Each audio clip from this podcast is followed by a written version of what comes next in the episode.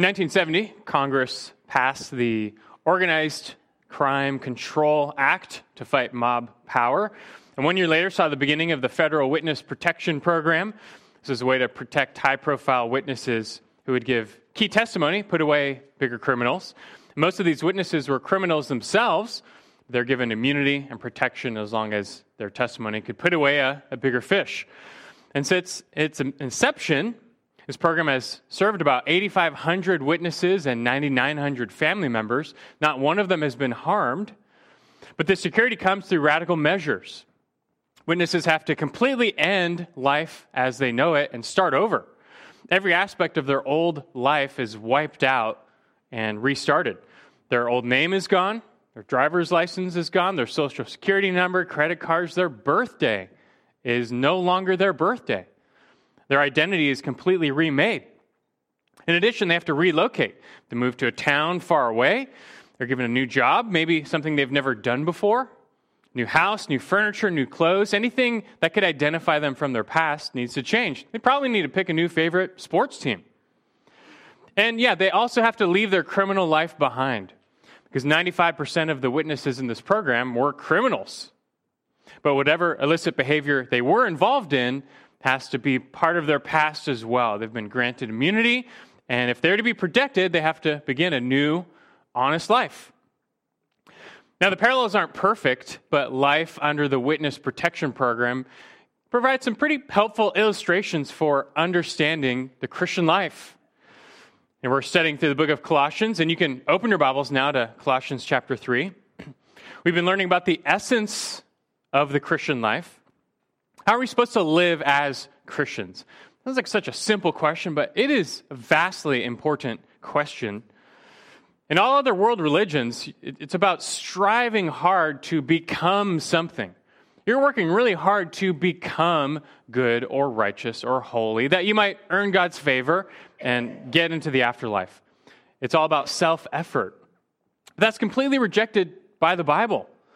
Earning God's favor is not even possible as we're thoroughly just defiled and depraved and corrupt. We're under God's just judgment. There's nothing we can do. Who can change their nature or pay their infinite debt? No one. But God, in His love, did something for us. He sent Christ to pay that debt for us, to raise us to new life. And God offers everything we need just as a gift. He gives us salvation by grace through faith. He declares us forgiven he declares us righteous. And that's all made possible not by our works, but by Christ's finished work, his work alone.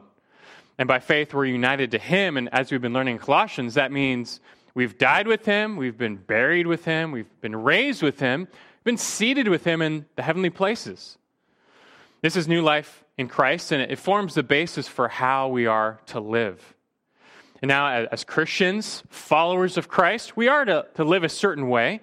We're to live righteously, yes. But that's not because we're trying to become righteous.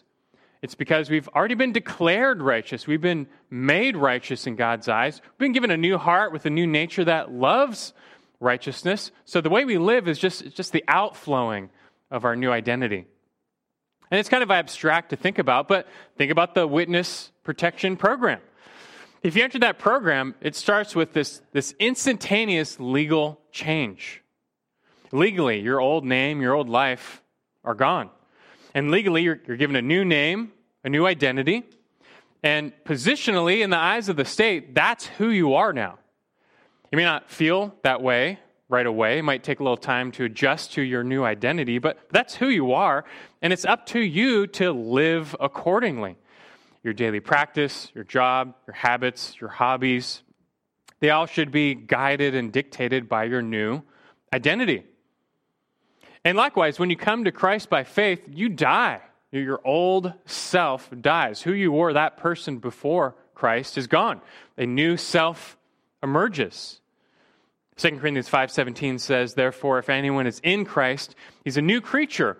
Old things have passed away; behold, new things have come." And other legal changes take place. Jesus gives you a new name Christian, follower of Christ. He gives you a new vocation. You're his witnesses to the ends of the earth. It gives you a new status, sons and daughters of God. And he gives you a new position. You are forgiven. You are perfectly righteous. You have a completely new identity in Christ when you come under his protection, is all by faith. In God's eyes, all these changes are true legally, but by God's authority, that's who you are now. This is how God sees you. Now, right away, you might not feel entirely different. It may take time to adjust to this new identity in Christ.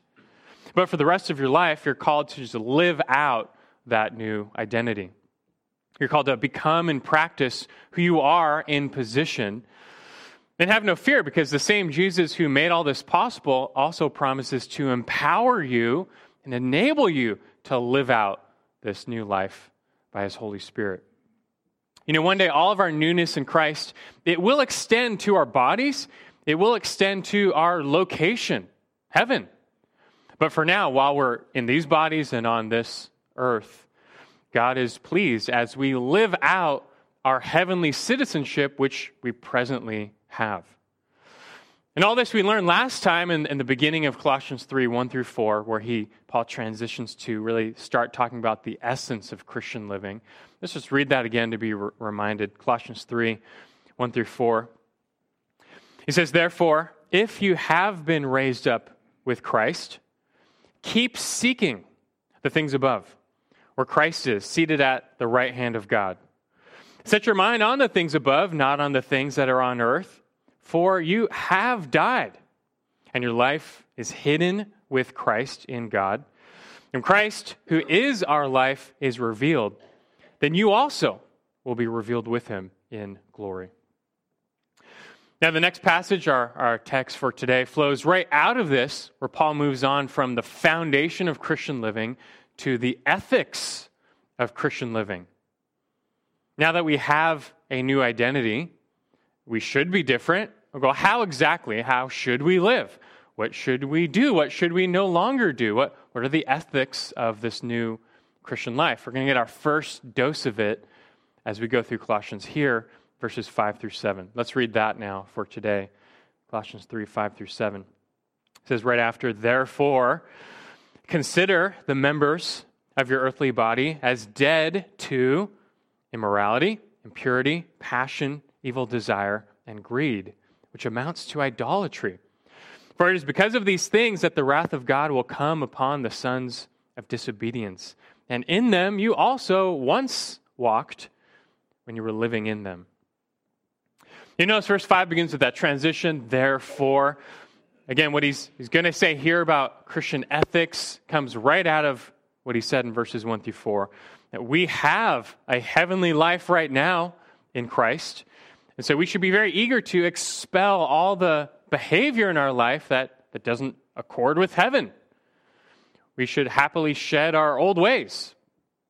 It's like a lifetime gang member who gets out of prison he sees the error of his, his old ways. He wants to reform and start a new life. He wants that, that old chapter just entirely dead and gone. So he'd be very enthusiastic to just shed all the aspects of his old life from him his clothes, his friends, his neighborhood, his, his hobbies, his crimes, might even remove some tattoos. He'd just be passionate about ending his old way of life. And the same should be true of us.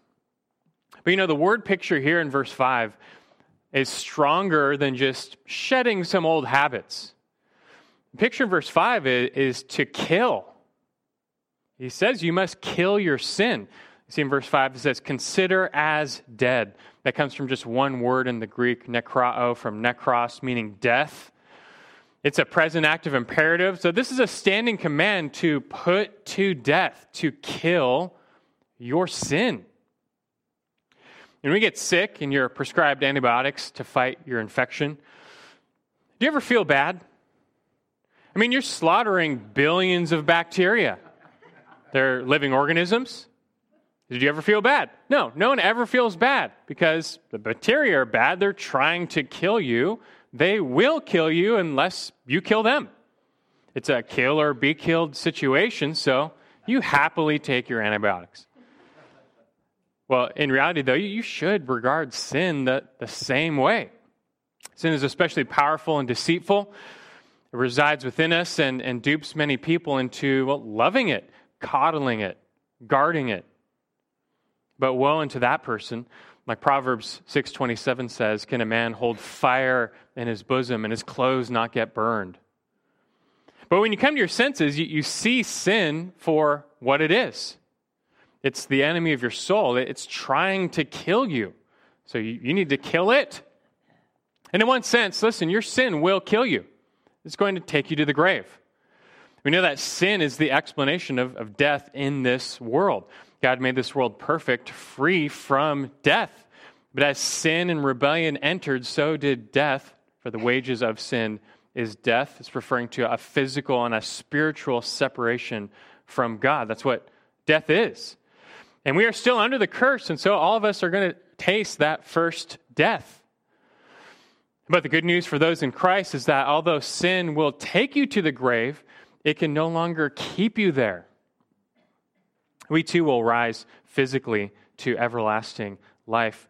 The point he's making here, though, is that since we already have risen spiritually to everlasting life, well, we should just want to put away all the remaining vestiges of sin in our lives, because we don't want to let sin keep stealing and robbing us of life right now. But this gets back to the, the paradox of Christian living. You know, back in verse 3, he said, You have died. You have already died to sin. But now in verse 5, he's saying, Put to death your sin. And so you might wonder, like, wait, which one is it? Are we already dead to sin, or are we supposed to, like, put actively put to death our sin? Which is it? The answer is both. But let's clarify just one more time because this is an important concept you, you need to get. In Christ, at the moment of salvation, we die. You are dead to sin's penalty. We're completely de- delivered from that eternal death and separation from God.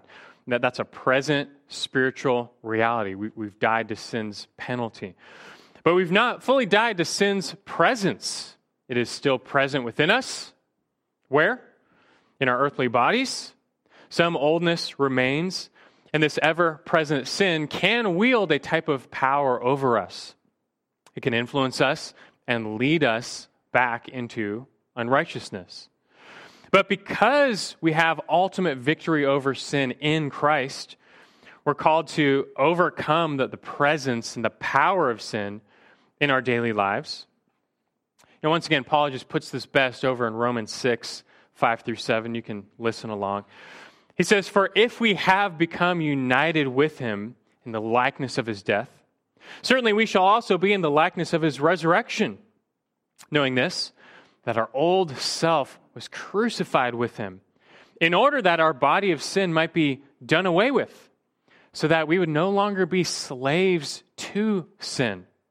For he who has died is freed from sin. See, our union with Christ by faith puts us into a new relationship with our own sin. It's still present within us, but we're no longer enslaved to it. Instead, now we're enslaved to righteousness and we're empowered by the Holy Spirit to be different. It's on this basis that we are to wage war and kill the remnants of sin in our lives. And while we wait for the redemption of our bodies, we are to kill the sin that attacks our flesh, which is weak and easily taken captive. And the old term for this, by the way, you hear among the Puritans was mortification. You have to mortify or put to death your sin. Now, you see in verse 5, though, specifically, he says you must put to death the members of your earthly body. The word for members literally refers to body parts arms, legs, eyes. It's like Jesus said if your eye causes you to stumble, it's better to tear it out, throw it from you. Better to lose one part of your body than for your, your whole body to be thrown into hell, Jesus said in Matthew 5 29. of course, Jesus and Paul are both using a figure of speech. They're not talking about our actual body parts, but the sins and the deeds of the flesh that are so closely associated with the members of our body. This is talking about the sinful practices and attitudes that, that dominated our old lives. But these were poisoning us, so now we have one recourse, and it's just to cut them off. The military advances before the Civil War led to more vicious battle injuries like shattered bones. And doctors were not prepared to treat such wounds, and nor could they just with the flood of patients, the inundation of the wounded. And furthermore, they didn't know much about sanitation. So, for example, they would use and reuse bandages from one patient to the next without washing them. And so it was just a sad reality of the time that if you got injured, if one of your limbs was injured in battle, it's, it's going to get infected, gangrene will form, and you will die. And so these doctors really just had one option, and that was amputation. About 75% of all medical operations during the Civil War were amputations. And as sad as that sounds, it's, it's still better than losing your life. And Christians today need to get just as radical when it comes to dealing with their sin. It's in you and it can spread, it can infect them, it can lead you away, it can harden you with deceitfulness. You had better just cut it off and kill it. So, this is the picture, the word picture here in verse 5 uh, to kill your sin. The rest is all practical. You have this main command in verse 5, stemming out of 1 through 4. Therefore, consider the members of your earthly body as dead to sin. Or as the HCSB puts it, put to death what belongs to your worldly nature. That's what we must do. If we are to live in the freedom from sin that, that Christ secured for us. But if we're actually going to do this, it would be really helpful to know the, the what, the why, and the how. Just like some of the practicals the what, the why, and the how of killing sin. So let, let's cover these now. Let's start with first what sins you must kill.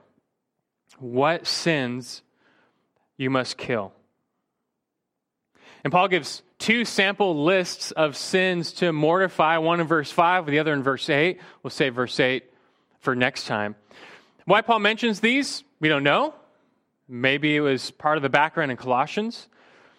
Either way, they're not exhaustive, but they are representative, and they're fairly universal. They're worth considering because we certainly need to mortify these same sins in our own lives. So let's go through this first list in verse 5, which entirely deals with sexual sin. There goes verse 5. This is therefore consider the members of your earthly body as dead to immorality, impurity, passion, evil desire, and greed, which amounts to idolatry. Here, Paul lists five sins in a clear order from outward manifestation to, to uh, the inward desire. He starts with immorality, which is that Greek word porneia, from which we get the word pornography. But this word in Greek refers to any form of sexual sin. Sexual relations were created by God to be good within the covenant of marriage. But this term refers to any and all sexual relations outside the covenant of marriage. The second term is impurity. This is the Greek word for cleanness with a negative in front. So it is uncleanness, that which is defiling, polluting, corrupting. This term is nearly a twin with the first, immorality. The sexual sins are all very serious to God. It's not surprising that this pair of terms shows up first in the list of vices Paul gives in Galatians 5:19, where he says, "Now the deeds of the flesh are evident, which are immorality and impurity." You add to that these next two terms, passion and evil desire. The Word for passion in the Greek is pathos, the word for desire is epithumia. And both of these have a good sense. There's a good type of passion, there's a good type of strong desire. I mean, I want research scientists who are passionate about finding a cure for cancer. Don't you? And I want police officers who have a strong desire to uphold justice. Don't you? There's, there's a good type of passion and desire, but they can be evil as well, and that's clearly how they're being used here. Paul outright says this is not just strong desire, this is evil desire. And when used negatively, these terms have a sexual connotation and they're very similar in meaning. We're talking lustful passions. These are strong desires or cravings that start in the mind, but they're let loose in the body, and they don't rest until they're satisfied. Now, all four of these terms so far come together in a key passage, 1 Thessalonians 4. If you're in your Bibles, just turn the page to the right, like one or two pages, and you'll find 1 Thessalonians chapter 4. And let's look at this passage where all these terms come together. 1 Thessalonians 4, look at verse 3. He says, For this is the will of God, your sanctification. That is, you abstain from sexual morality. It doesn't get much clearer than that. I mean, do you want to know God's will? Well, it does not include any sexual morality. That's sex before marriage, sex outside of marriage, homosexuality, pornography, adultery. None of these are God's will. Verse 4, he says that each of you know how to possess his own vessel in sanctification and honor, not in lustful passion like the Gentiles who do not know God. Here we have the, our two terms put together lustful passion unbridled lust, it, it characterizes those who don't know God. It used to characterize us, but we've been made new. We are to be different. It should not characterize us any longer. We are to be vessels of honor, not dishonor. He says in verse 6 and that no man transgress and defraud his brother in the matter, because the Lord is the avenger in all these things, just as we also told you before and solemnly warned you. Is a stern warning. But God is not mocked. Those who go by the name of Christ and claim to be vessels of honor, but act in dishonor, beware. God does not take any sin, but especially sexual sin, lightly. He will judge and discipline. And then finally, verse 7, he says, For God has not called us for the purpose of impurity, but in sanctification. So he who rejects this is not rejecting man, but God who gives his spirit to you. Now, our society today is becoming more and more like that of ancient Rome, which normalized and accepted sexual morality. I mean, to the, the pagan Romans, prostitution and immorality were part of their temple worship. So, talk about depraved.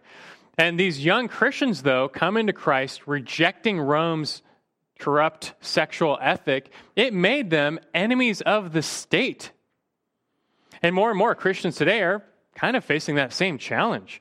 Our society has likewise normalized immorality, impurity, homosexuality, now even transgenderism. We cannot accept these as right. That's going to put us increasingly at enmity with the world. Some churches have caved in to win the favor of the world. What does he say in verse 8? I mean, if you reject this, you're rejecting God's will and God's morals. You're not just rejecting man, you're rejecting God who gave you his spirit. So beware and choose carefully whom you will serve. You can go back to Colossians 3 now. Immorality and impurity, passion and evil desire, these must be put off. These must be put to death. Hopefully, you can see the progression, though. Where do our, our outward deeds of immorality and impurity come from? Where do they start? They start in the heart. They start when passion and evil desire are allowed to run rampant in our minds and members. It's just like Jesus said in Mark 7:21. He said, "For from within, out of the heart of men, proceed evil thoughts, fornications, thefts, murders, adulteries, and more." But back in verse 5, there's one more critical step here. I'm sure all of you can connect the dots between immoral deeds and lust. It, begins with uh, an inner lust. But inner lust is not the deepest root of sexual sin. What is? Paul says in verse 5 it's greed. I know when you read this, it seems out of place. Like Paul, he just used four terms that clearly have a sexual connotation. Why is he just throwing in greed? And he's talking about money now. Well, no, he's not talking about money. This greed here has nothing to do with money. This term for greed comes from combining the word pleon for more and exo to have. It means to have more, to want more, aka covetousness. And of course, when this term is applied to wealth, it refers to greed as we normally think of it in a monetary sense.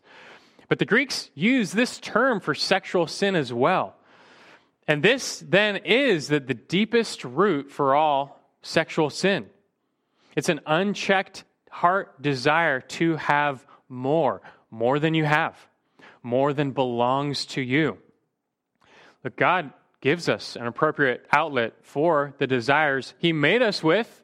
It's again in the covenant of marriage, but in our fallen natures, we want to go outside these bounds. In greed, we want more. We covet what does not belong to us. And this desire for more is the fountain out of which comes lust and evil desire. And from that comes your deeds of immorality and impurity. You know, James, the half brother of Jesus, likewise identifies these inner heart desires as the root of our sinful deeds and conflicts. Just listen to, to James 4 1 and 2, where he says, What is the source of quarrels and conflicts among you? Is not the source your pleasures that wage war in your members? You lust and do not have, so you commit murder. You're envious and cannot obtain, so you fight and quarrel. It's so important to trace all of our sinful deeds back to their originating desires. And with sexual sin, it, it, goes back to greed, this desire to want more than God has given you. And Paul says, he adds to this, this amounts to idolatry. You're probably also wondering, like, well, how is this idolatry? Well, you worship what you serve. And this person is serving themselves, they're serving their desires above God and his desires, which are right. And that, that's the essence of idolatry. This is pretty serious. I bet most of you never thought of the sexually immoral person as a greedy idolater. But that's the real problem. And if any of you here are, are battling immoral and impure deeds, that's your deeper problem too greedy idolatry. You're elevating your desires to have more than God has given above all else. His will is your sanctification, that you possess your vessel in honor. But your will says, no, I, I want my own way. I want that over there. I'm going to go take it. And you cast God's will away from you and pursue your own. Meanwhile, God's will is good. His ways our best. He only wants the best for us. And when you think about it, how much good has truly come from immorality, adultery, pornography, and so forth? Did you really think that's the path to a fuller life under God? God says no, and I hope you too come to your senses. And with this warning in mind, it's a good place to, to move on and add now the why of killing sin. We covered the what, what sins you must kill. Now, secondly, the why, why you must kill sin. Why you must kill sin. And in verses 6 and 7, Paul adds two reasons why you must be killing your sin. So look at verse 6. He reminds us, For it is because of these things that the wrath of God will come upon the sons of disobedience. And Scripture often includes warnings of God's judgment and wrath in connection to sin, and especially sexual sin. For example, Hebrews 13 4. It says, Marriage is to be held in honor among all, and the marriage bed is to be undefiled. For fornicators and adulterers, God will judge. Now, it's important to note that as Christians, we still sin. Right? The presence of sin is still within us. And so sometimes, even though we've been saved and forgiven, we give in to the desires of the flesh that remain and, and we fall. We stumble into the darkness. Well, thankfully, Jesus died on the cross to pay for all of those sins too. And if your faith in Him is real, you've, you've been entirely delivered from the wrath of God. There, there's no more wrath. Romans 8 1, there's no condemnation for those who are in Christ Jesus. And 1 Thessalonians 1:10 says that Jesus rescues us from the wrath to come.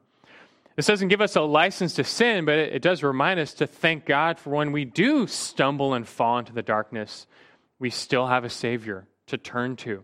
And that's what the, the real believer will do. When they stumble and fall, they will repent, come to their senses, return, and be restored, and live in God's ways. A true believer may stumble in the darkness, but he or she will not live in the darkness. But things are different for both the unbeliever and the so called Christian who just lives in outright unrepentant immorality. They're just left dangling over the pit of God's eternal wrath. And those who practice such things, those who live in unrepentant immorality, the wrath of God abides on them. And this applies, he says, to all sons of disobedience. It's a term referring to those whose lives are, are marked by disobedience. That's how these people are known. They're, they're characterized, they're known just by disobeying God. And such people don't know and won't find the love of God, they're, they're under his wrath. Wrath refers to God's holy anger against all sin and evil. It's his righteous indignation. And, and don't make a mistake, it, it's righteous. Sin attracts God's wrath like a, a lightning rod on a skyscraper. And it's just in God's perfect nature to strike down sin and evil, and He is just to do so. God's wrath is not capricious, it's based on His perfect will. And just don't forget, He defines right and wrong, and He defines justice and injustice. And those who persist in as a son or, or daughter of disobedience, well, God's wrath is, is coming, and, and those who persist will find it on that day. But Paul adds a second warning, a second reason why you must kill your sin. Verse 7. He also says, And in them you also once walked when you were living in them. And here we're reminded, you know, we, we used to be sons of disobedience. We used to live under the wrath of God. We were no different, no better. And we, we too experienced some of that hell on earth as we lived in sin and we bore in our bodies just the effects and the suffering that comes from it. You and I know what it's like to live in this unchecked sin. But how many times will you keep playing with fire and getting and get burnt? Those in Christ and who, who come to their senses, who come to the light, they come to see their own sin for what it is. It's a serpent coiled around your neck, trying to kill you, trying to take you to the grave eternally. We know it's not a plaything anymore. It's an enemy which must be put to death. It's a walk no longer as you once walked. One more passage, just now turn backwards a few pages to Ephesians 5. Back to uh, Ephesians 5 where Paul is perfectly parallels with what he's saying here in Colossians 3, and it just reinforces what we're learning. So let's look at Ephesians 5. He says in verse 1 Therefore, be imitators of God as beloved children. We are children of God now. We are to be like Him, like our Father. What does that mean? Well, down to verse 3, he says, But immorality or any impurity or greed must not be named among you as is proper among saints. You notice he uses the term for greed again. It's not talking about money. It's that innermost desire to have more than God has given. And that should be so far removed from us that immorality would not even come up with our name in conversation. He says down in verse 5 For this you know with certainty that no immoral or impure person or covetous, covetous man who is an idolater has an inheritance in the kingdom of Christ and God. You see again this connection between immorality and covetousness, which is idolatry. And if this is who you still are, you don't have a heavenly inheritance. You don't have that heavenly life. It just means you've not been truly born again. You need to repent and believe. And don't listen to those who tell you otherwise. Verse 6, he says, Let no one deceive you with empty words, for because of these things, the wrath of God comes upon the sons of disobedience. The wrath of God has been kindled, it's just waiting Don't listen, therefore, and don't join the sons of disobedience. Same term. You need to remember in Christ who you are now.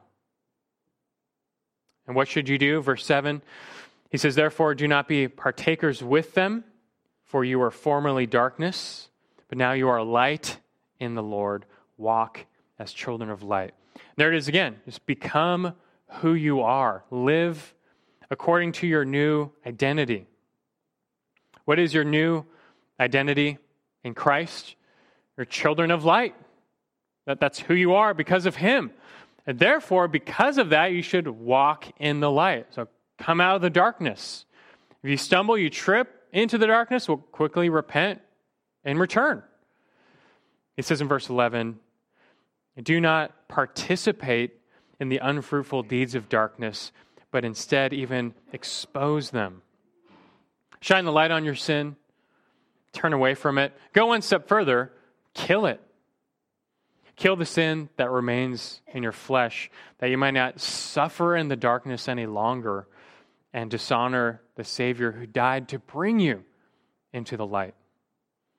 This is all part of our war against sin. And so far, we've covered, you can go back to Colossians 3 again, we've covered in killing sin the what and the why, what sins you must kill, why you must kill sin. Let's just finish up now by adding a few words on the how. How exactly do you go about killing your sin? It's something we've learned, but it's worth, it is very much worth repeating. So, number three, how you must kill sin. How you must kill sin. You know, it's one thing to convict Christians of their need to grow and change and put away their sin. It's another thing to tell them how. You see this problem among many parents and even some pastors that they give repeated calls to righteousness and holiness, repeated demands you need to obey God, but they don't tell people how. They give no guidance on how to do this. And understand, the, the demand to live righteously the demand to live righteously does not come about by merely demanding that people live righteously. We need more help because the spirit is willing the flesh is weak. And when most people look at a passage like this on sexual morality they might be convicted to change a few things in their life. That's good. But i'll tell you how most respond. First they, they focus on their sinful deeds whether it's outright adultery or pornography, impure behavior, or letting the mind wander in lust. They focus on their deeds. Now, of course, you have to stop the deeds, but this is their only focus. And then to try and fight their sinful deeds, naturally, the, the mind of man gravitates for help to what? To the law. They say, you know, I've got a problem here. You know what I need? I need some rules. I need some regulations to keep me in check. And you know, I think so do the people around me. So they start trying to regulate righteousness. No more rated R movies. No more skirts above the knee. No more going swimming with members of the opposite sex. Hey, we've got to fight impurity, right? You know, the word for this is legalism. But don't forget, Paul just finished tearing legalism apart at the end of Colossians 2, because that's what some people in Colossae were trying to do in an effort to be holy. That's not the way. Let's just look back at Colossians 2:20. Do you remember this? He says, "If you have died with Christ to the elementary principles of the world, why as if you were living in the world, do you submit yourself to decrees such as do not handle, do not touch, do not taste, which all refer to things destined to perish with use, in accordance with the commandments and teachings of men?"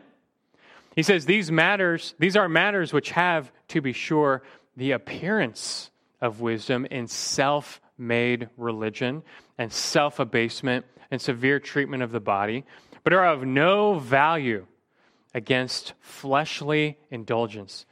Do you see all that? You know, adding more rules and restrictions and laws is not the answer. It's of no value in putting your flesh in check.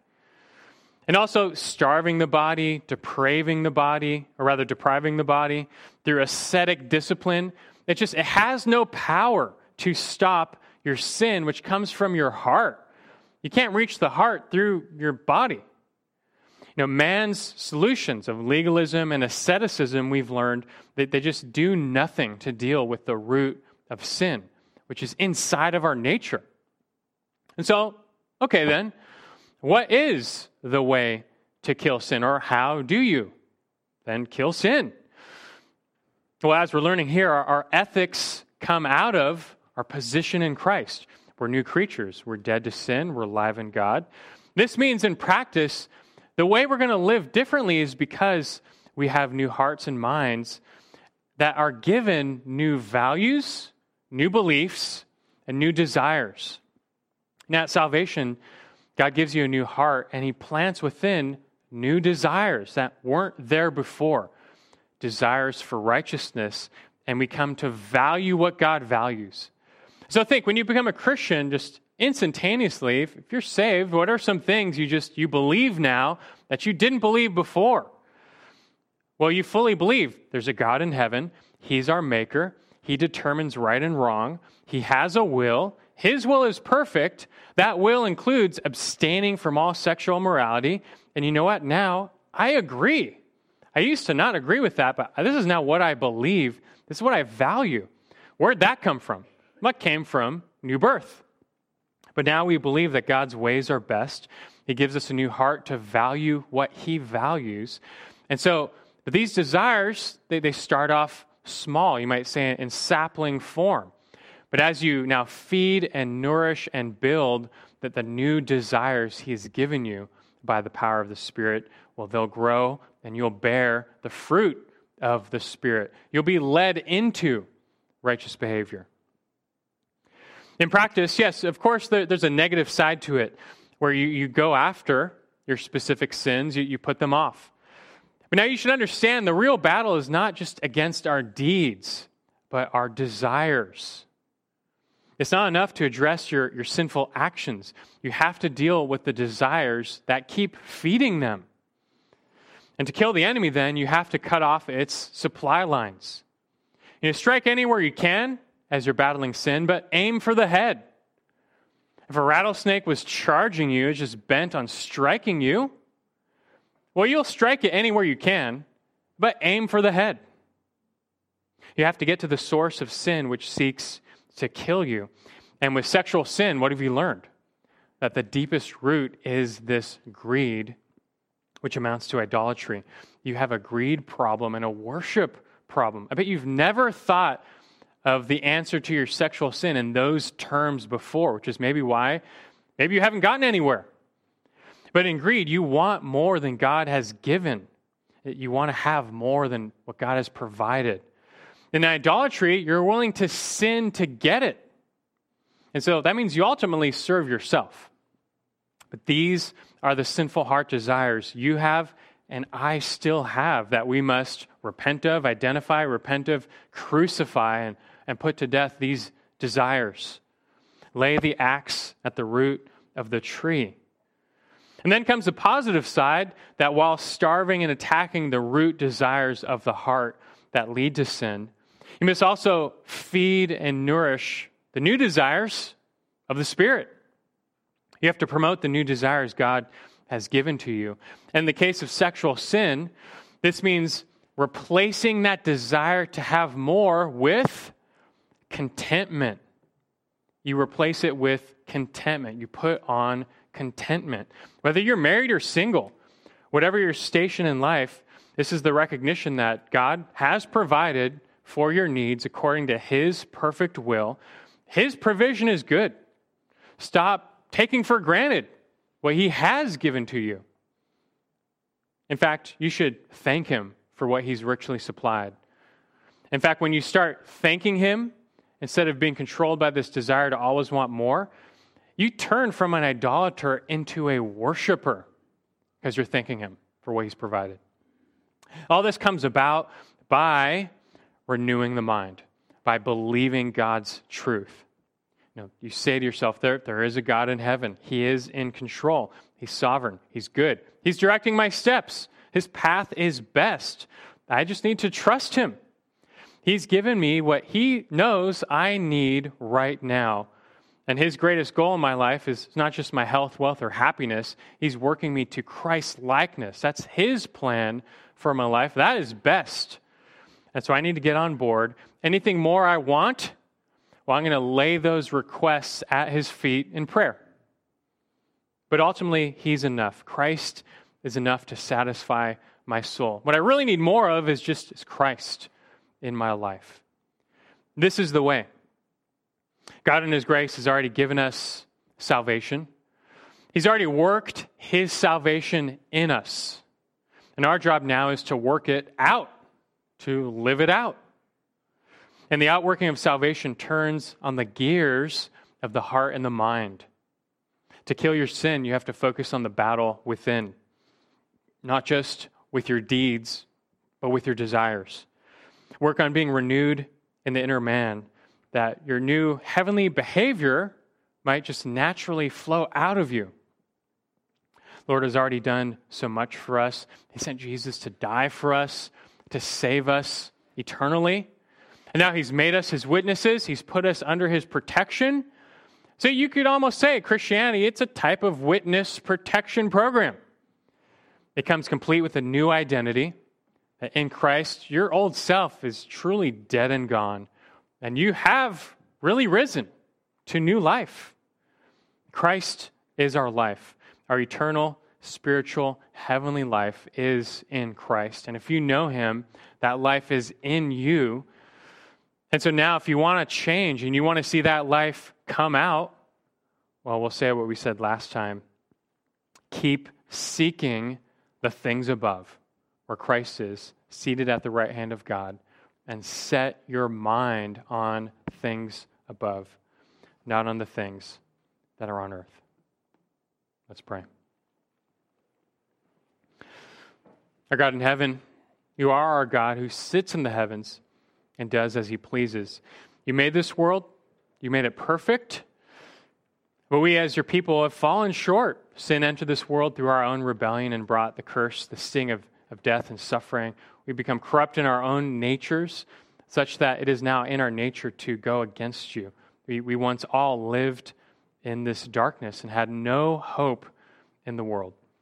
But we need to always remember what you did for us. In your mercy and love, you sent a Savior, Christ Jesus, God, man in flesh, to live and to die for us, to rise again, that we might be entirely forgiven, we might be declared righteous, that we might have a heavenly inheritance. Of those who know Christ and trust Him, this is what they have right now.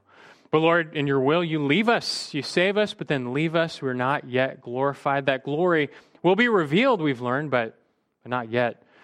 In the meantime, you, you give us your spirit because you are glorified when, when we put away the old and live according to the new.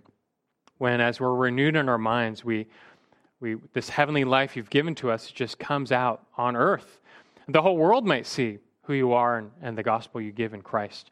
I pray you transform us. You continue to renew us, even this morning, as you fill our minds with truth. Even this time in Scripture functions to set our mind on things above. We need this. We need your word to teach us, guide us, equip us. We might figure out what this Christian life is all about.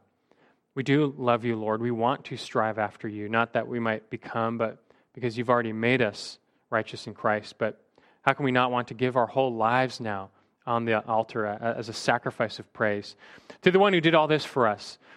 So keep working your will in us, keep helping us to renew our minds, that we might be fully conformed to Christ's image. Grow us into his image. In Christ's name we pray. Amen.